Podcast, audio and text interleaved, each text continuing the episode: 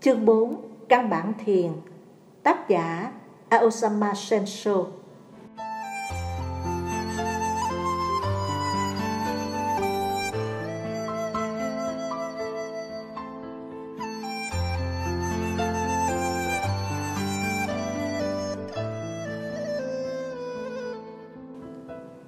Aosama Sensho là ni trưởng của một trung tâm đào tạo ni thuộc truyền thống thiền Soto của Nhật Bản.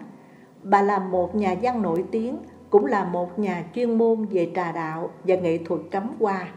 Bà rất trang nghiêm nhưng cũng bình dị, dáng vẻ uy nghi nhưng vẫn toát ra lòng đại bi.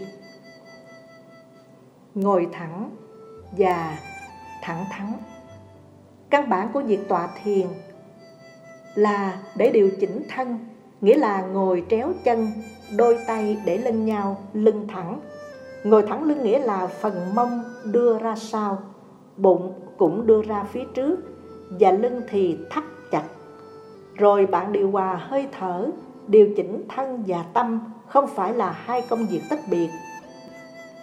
Bản thể tâm linh được biểu tượng hóa bằng hình thể vật lý này đừng nghiêng bên này bên kia qua bên trái hay bên phải hãy giữ tư thế cho thẳng. Nếu việc tọa thiền phát triển tốt, bạn có thể sinh tự kiêu và nghĩ rằng mình hơn hẳn thiên hạ. Trái lại, nếu việc tọa thiền không suôn sẻ, bạn có thể thất vọng, chán nản. Nhưng điều quan trọng là không đi đến hai thái cực này. Phải trung dung, ngồi cho thẳng và thẳng thắn trong sự thực tập. Bước cuối cùng để phát triển tư thế tọa thiền đúng cách là hòa hợp hơi thở với tư thế. Bắt đầu bằng cách thở ra, đẩy hết hơi thở của bạn ra và để cho thân theo hơi thở. Rồi hít thở vào, từ từ trong lúc bạn sửa lại tư thế cho đúng. Khi thở ra, bạn đẩy ra tất cả các khí xấu, năng lượng. Khi bạn để thoát ra ngoài tất cả những gì cũ, hôi hám, chất chứa trong phổi. Tức là bạn cũng đẩy ra tất cả những ý nghĩa lộn xộn và các vọng tưởng. Khi bạn thở ra, các cơ quan cũng được thư giãn. Nếu có sự căng thẳng ở các cơ quan tế bào, bạn sẽ bị dao động và nếu bạn ngồi thiền với sự căng thẳng này, kết quả là bạn sẽ cảm thấy buồn bực hơn. Một khi bạn thở các căng thẳng này ra, cảm thấy nhẹ nhàng là bạn đã ở tư thế sẵn sàng để tọa thiền. Sự quán chiếu trong gương Giờ bạn đang hít thở điều hòa và thân đang ở vị trí thiền tọa. Mọi thứ đều thăng bằng, nhưng bạn phải nhớ rằng thân này liên hệ đến tâm. Kể cả khi mọi thứ đều đâu vào đó và tâm bạn mở ngõ cho thanh tịnh thì vọng tưởng dấy lên, tiếng động đến tai Mắt thấy ánh sáng thay đổi, tất cả đều là những hoạt động tự nhiên của tâm. Ta không cần phải chối bỏ chúng, nhưng cũng không nên chạy theo chúng. Chúng như những hình ảnh phản chiếu qua chiếc gương soi. Các tư tưởng giấy khởi giống như mũi tên xuất phát, quan trọng là đừng nắm bắt và theo đuổi chúng, cũng như là những mũi tên kế tiếp. Hãy để cho mũi tên đầu tiên rơi xuống chứ đừng bám theo nó. Nếu bạn có nghe tiếng xe bên ngoài, đừng bắt đầu nghĩ Người này đi đâu mà vội vã quá. Nếu một tư tưởng giấy khởi, đừng theo đuổi nó Vì đó là sự bắt đầu của bám díu si mê. Tư tưởng giấy khởi thường làm chủ Trong ý nghĩ là chúng ta có khuynh hướng chạy theo nó như một kẻ nô lệ. Hành thiền là không để cho các vọng tưởng làm chủ Đừng theo đuổi nó Hãy để nó tự đến tự đi nếu các tư tưởng xuất hiện, chỉ cần quay lại tư thế ngồi ngay thẳng. Ở đây tôi muốn dùng một biểu tượng của Thiên Chúa Giáo. Tọa thiền giống như cây thập tự giá. Đấng xích ở trên thập tự giá là biểu tượng của cái chết của tự ngã tầm thường. Tự ngã chết đi và tái sanh thành vũ trụ dạng vật. Chúng ta thường nghĩ rằng các ý tưởng của mình là những điều tuyệt diệu nhưng chúng đã từng có mặt ở đây 20, 30, 50 hoặc có thể là 100 năm rồi. Những gì mà con người có thể suy nghĩ và hiểu được thật rất giới hạn. và thường xoay quanh cái ngã. Rất ít có những ý tưởng đáng để ta theo đuổi.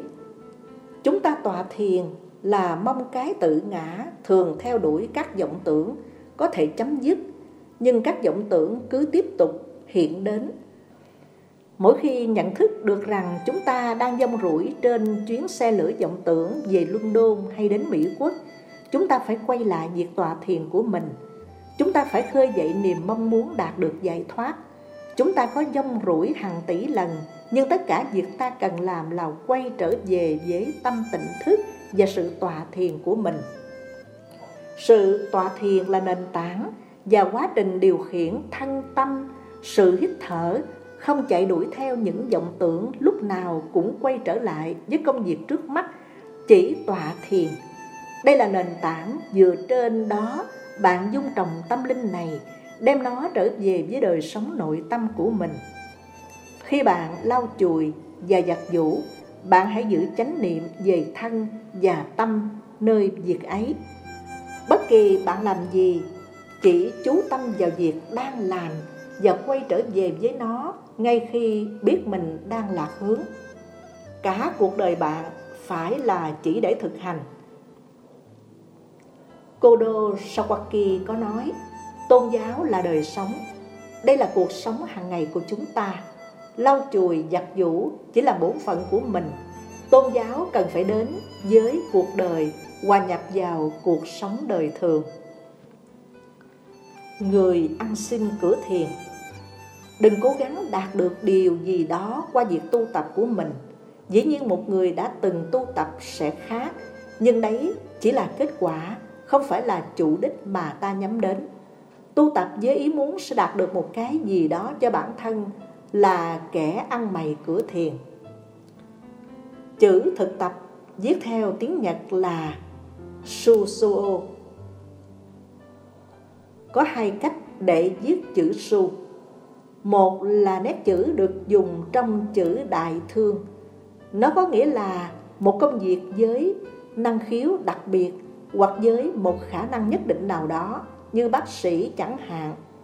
Một nét chữ khác có nghĩa là tự dân hiến mình cho cái gì đó. Tôn giáo là sơ, nghĩa là di động, thi hành. Đó là việc bạn phải thực hiện không phải để phát triển một năng khiếu đặc biệt nào. Những người hành thiền với ý muốn là nó sẽ dẫn ta đến chỗ đâu đó hay đạt được điều gì đó cho bản thân, thường bỏ cuộc sau vài năm thực tập. Trí tuệ và lòng từ bi Mặc dù hành thiền là nền tảng của việc tu tập cả một đời, bạn vẫn có thể ngồi thiền với ý niệm sai lầm.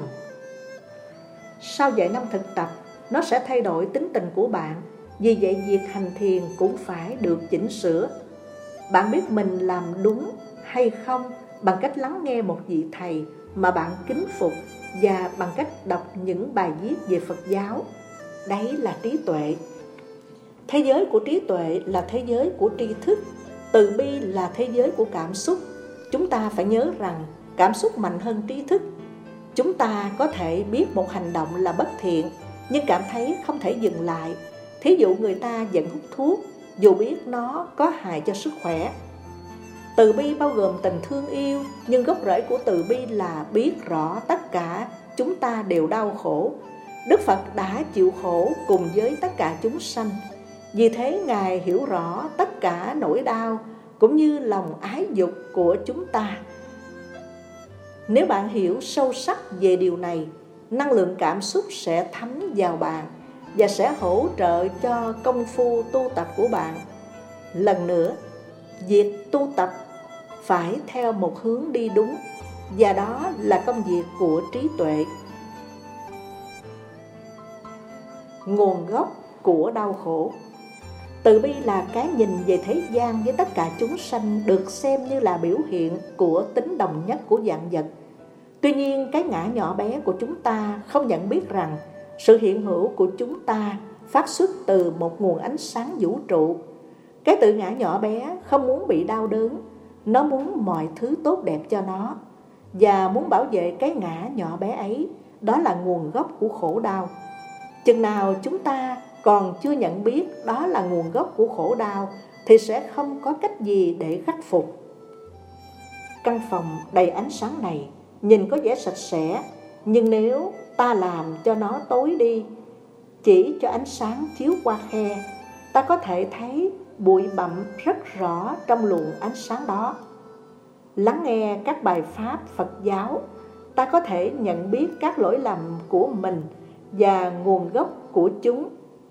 Chúng ta nhận ra hoàn cảnh đáng thương của mình.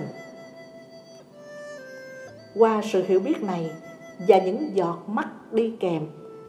Ta có thể nhìn những kẻ đau khổ khác, đang chỉ lo cho bản thân của chính họ, mà không trách móc họ. Ta có thể thông cảm với họ, cảm thương họ. Đó là bước khởi đầu của lòng từ bi chân thật, chia sẻ khổ đau với người khác thay vì phê bình, quay lưng lại với họ. Chỉ thực hành trí tuệ thôi chưa đủ nếu bạn không có lòng từ bi, thì sự tu tập của bạn rất nông cạn.